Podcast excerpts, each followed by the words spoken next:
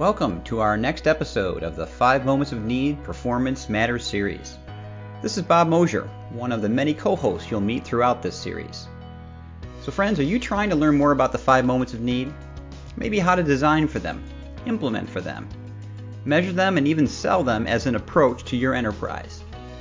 Well, in the Performance Matters series, we will help you better understand the theory and best practices behind this powerful methodology and offer proven ways to put the five moments of need into practice. Friends, welcome back to another Performance Matters podcast. Bob Mosher here, one of your co-hosts, as was introduced in the intro. It's so great to have you here. We do wish you are safe and well in this crazy time. I am ecstatic today to be joined by my dear friend and mentor and business colleague, Dr. Con Gottfredson. Con, how are you doing? Great. We're going to talk about something really important today. So, looking I, forward to the discussion, Bob. I agree, my friend. This has been a pet peeve of mine, Con, forever. I struggled with this back when I was in training. I, yeah, I know. We've we've um, talked about it again and again and again, haven't we? We have soft skills and leadership. You know, it, it one of the most common myths we get about performance support is that oh, it's procedural. We, oh yeah, we see all these procedural stuff. The old days of embedded technology and software Oh, get it. I totally get it. I can see why an EPSS would be helpful there, but there's no way in soft skills performance support can be helpful. Let's run it this one Con in a in a powerful way because it is ridiculous that yeah. we have that they have that misunderstanding. Where do you, where do you think that comes from, Con? Well, I think that where people are grounded in a lot of procedural stuff when it comes to performance support. When our initial thought about performance support is a job aid that helps you go through and do something. And so that's been a lot of the application that people have had experience with. But goodness gracious, things like leadership is anything but soft. And we do know that leaders have tactical work that they have to do. And that's crucial for us to understand because that work can be documented as tasks. They're just principle based tasks, not procedural. Well, and this is where I think leadership training falls short. We've looked at how many competency based leadership training oh, programs. Oh, yeah. and, and by the way, nothing wrong with we don't it's not that we don't agree that leaders have competencies. But the problem is for such an important role, for such a crucial training program to any organization, this is one that I think leaves its learners lacking or wanting, maybe more than any other program. Leaders exhibit competencies through performance, right. through behavior, I, right?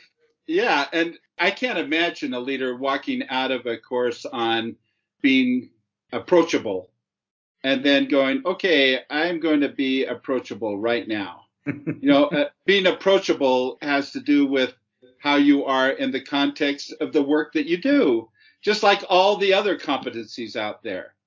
They are applied in the doing part of leadership, not in isolation. And that's what we have to get to today. I mean, that whole idea that leaders in the soft skill side is what this is about, is where we leave them hanging. It's yeah. soft skill implies abstract by its nature. Soft yeah. skill implies soft and squishy by its nature. Soft skill implies that to your point, it's not a hard skill right? And so we get the fact, and I and I, what I love where you've gone with this for years, Con, is I would actually wish our industry would adopt this from a, a thinking perspective. Is let's get away from soft skills because by the way, we don't call the other area hard skills. The other area is, I get it, procedural based. Why can't we call leadership principle based? Right. Right. Right. And frankly, leaders also do procedural work. And sometimes, sometimes there is a task that is both procedural and principle based. So from a, a, world of instructional design and all of that, it doesn't break apart so cleanly as, ah, this is a soft skill and this is a hard skill. No, it's, we do it all. But you know what, Con, because we don't understand the workflow of a leader in a lot of organizations, one thing we hear a lot is that they get mired in the procedural stuff and they never do get to lead. Yeah. When they when they go to leadership trainings, it's about the cerebral stuff. It's about the principles they should be exhibiting. It's about the competencies they should have internalized and do. But then they go back to their desks and they get mired in forms and feedbacks and scheduling and hiring and so on. because the organization hasn't separated process and procedures of being a leader from the values and competencies they hope they exhibit. And they make them do this huge quantum cognitive leap between the principles of leadership and then the reality of leadership in the workflow. And so RWA fits here, doesn't it? Rapid workflow analysis fits in this context. Well, frankly, Bob, you and I know that most of the work that we do is in the quote soft skills in those principle based work. There are very few projects that we work on that there isn't somewhere in that principle based support. And some of it is that's the majority of the work. I think people have not had a lot of experience in developing the instructions for applying principles in accomplishing work. And that's where it gets a little difficult. I, I remember a project we had done a rapid workflow analysis. We'd mapped the workflow and we had these principle based tasks. And the team that I was working with said, there are no steps. And I said, well, okay, I'm brand new and you're going to train me in this. So what's the first thing that I do? And they told me, I said, that's a step. and then they said, after I've done this, what next? And they said, well, you would do this. I go, that's a step. It's a principle based step. And they got it. Well, and I mean, let's broaden this a bit before we go a bit deeper. Sales training. Oh. Principle, principle based. A lot of soft uh, skills. Uh, yeah. How, how, to handle objections. How to make your pitch. Yeah. To, and the reality is, uh, maybe, maybe, just maybe, Con, a lot of sales reps fail at becoming good sales folks because even in that realm, we don't take the principles of selling right. and put them into a tactical way in which they can take those principles of sales and put them into process in a way that's meaningful and tactical for them. Yeah, and you know, Bob, for new leaders, leaders who are new, where they're just stepping into the leadership world, they are especially in need of tactical help so that they can lift themselves above that as experienced leaders are able to do because experienced leaders have figured out the tactical stuff. They've learned how to delegate. They've figured out that. And so they are able to free up that higher order processing and thinking that leaders need to have time to do of innovation and of looking at the competitive landscape and figuring out how, how should we adapt? How should we adjust? That's where leaders need to be and we need to help them be able to step away from this more tactical work with a digital coach, an EPSS. So tell me more about this journey from competencies. They have ruled the leadership landscape forever. There's organizations that sell them. There's organizations that have competency models. And, and again, I, I don't think, I want to be sure we're careful here. We are not saying that we do not feel that the leadership is backed by and supported by competencies. Candidly, any job is supported by competencies. Absolutely. This, this, world in particular, very, very heavy in competency training, and, and it's what a lot of leadership is based on. So I'm sitting out there listening to this Con, and I've got that curriculum. I've got my handling objections, being empathetic, all that kind of stuff. And, and, and so I'm looking at that curriculum. What's the journey from there to here? What, yeah. what do they have to consider, my friend? They certainly need to be taught. There's nothing wrong about teaching those attributes or those competencies and focusing in and helping them learn how to express those and, and so forth. But they also need context. They need to be able to take those competencies and in the context of their work, be reminded of those competencies to have them reinforced in the context of where they make sense. In every project that we worked with where there are competencies involved, we identify the tactical work that the leader does, and then we map them to the competencies. And that informs us as we write and develop the steps, the principle based steps of any given task associated with leadership, because we want to tie to those competencies. We want to reference them. And then if they have struggled, one of the things that we talk about is a quick check. It's where when something goes wrong, or you get through and you go, that didn't go well, that conversation, that crucial conversation that I just had. Well, I pull up a quick check and move through and I identify where it went wrong. And that ties me to the competency or the competencies associated with that. And then I'm able to go in with performance support and access and remind myself of those principles. The same from a planning perspective. I'm going in, I'm going to have a crucial conversation. I can pull up all of the guidance of those various competencies that are employed in the principle guidance that the performance support is providing me. Well, let's be sure we review what you just said because this is a critical part of a misunderstanding, another myth of performance support, and that is unless it's embedded in the moment, unless it pops up on my screen, appears on my mobile, or embeds in software at the moment of application, if it can't meet that immediate need, then it's not performance support. We've learned through help of, an, of another colleague, Allison Rossett, in her wonderful book on performance support, the work that you've done on things like quick checks and so on, that the journey to support is not one of only immediacy in the moment, because adults can process, plan, and also remediate the power to remediate that adults yep. can do. There really are three phases of where performance support steps in, particularly in leadership. There's yeah. the, there's the planning before, minutes before a, a performance appraisal, these types of things that we know are scheduled and will happen an end of year review, all these kinds of things. Of course, there's during if possible, but often leadership is face time. It's very in the moment. It, there's the intimacy to it where performance support may not be applicable. But after in remediation, when a, a moment goes bad, or I did something okay and want to get better, if I can have that digital coach there seconds, minutes after that moment ends and I walk away, my ability to refresh, associate, remediate, and get better at the next time I do it is powerful. So before, some during, but also after are places where things like a digital coach and performance support can support things like leadership in a remarkable way. Yeah, Bob, what you've just described is a continuous improvement plan. Goodness, if I can plan and go in and then do it and then check myself against that and then find the feedback and the remediation that I need, I'm on a journey of continually improving. So, digital coach, my friend. Take yeah. a second to go deeper here. Oh my gosh, Bob, it's soft skills. It's not IT. It's da da da da. You know all that kind of stuff. How can a digital coach possibly help a manager who wanders the halls, who sits in his office, who goes out and meets people in their office, kind of stuff? Again, I think this is because of a narrow view of what a digital coach means, and of course, people linking it back to software and popping up in a CRM while I'm trying to sell. How does a digital coach help a leader lead?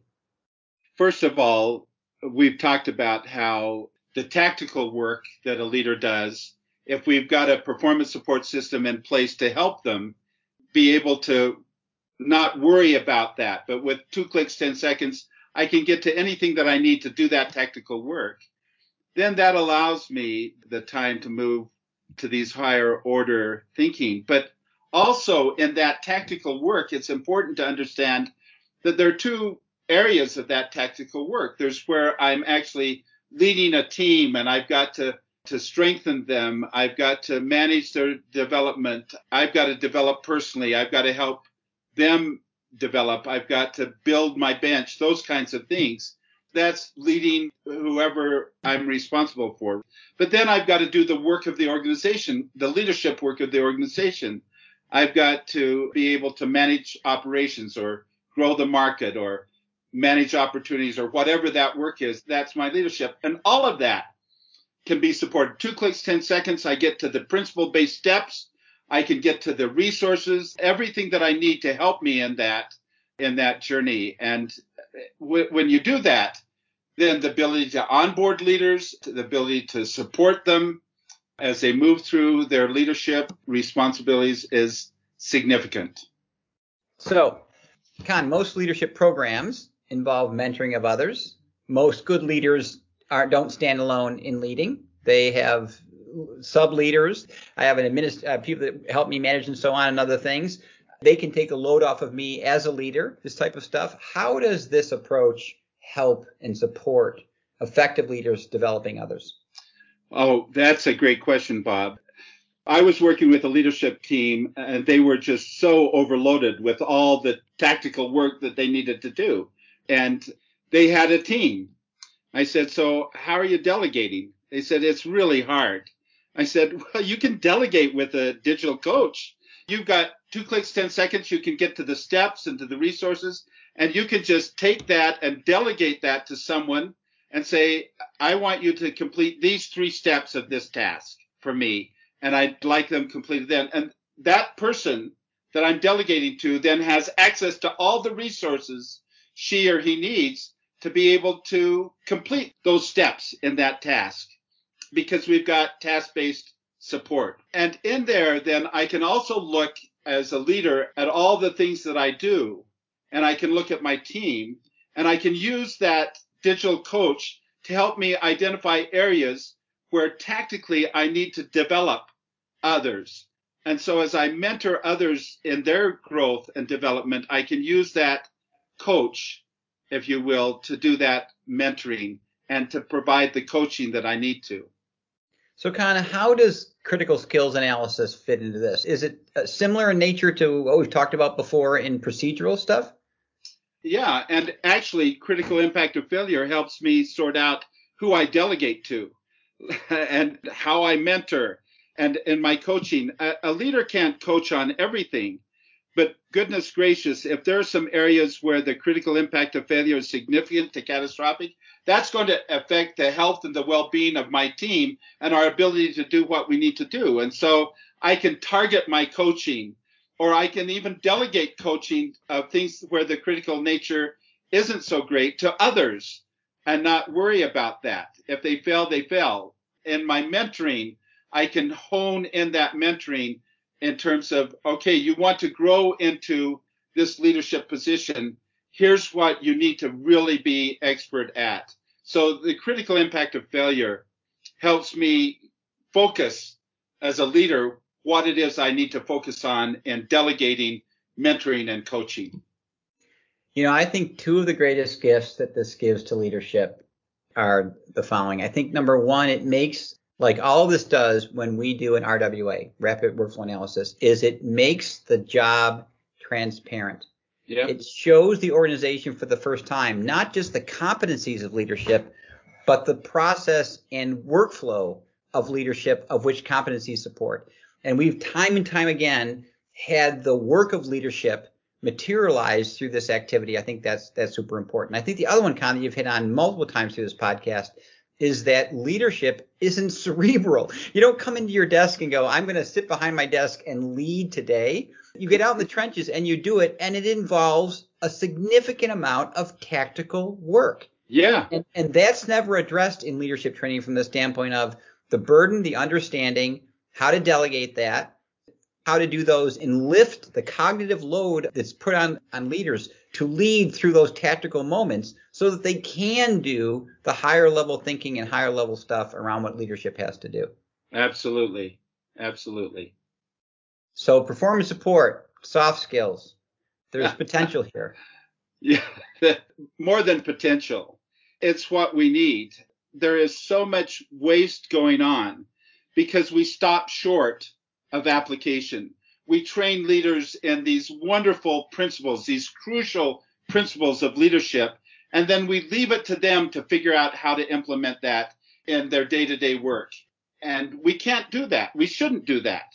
We have an opportunity here to extend what it is that we do in the name of developing leaders into the flow of work to allow them to be able to know where and when they can apply those principles or those attributes that we have identified are crucial in the leadership process. I couldn't have said it better, and I'm not going to try. thank Con. As always, thank you so thank much. You. Great concept. Great having you here. Appreciate your insights as always. Thanks, Bob. Well, that's it for this episode of the Five Moments of Need Performance Matters series. We look forward to future conversations around how to best put the five moments of need into practice. We welcome your feedback and can be reached on Twitter using my Twitter handle at BMOSH, as well as our Five Moments of Need website, which is www.the5momentsofneed.com. We hope you're finding these helpful and will subscribe to future episodes. Have a great day, friends.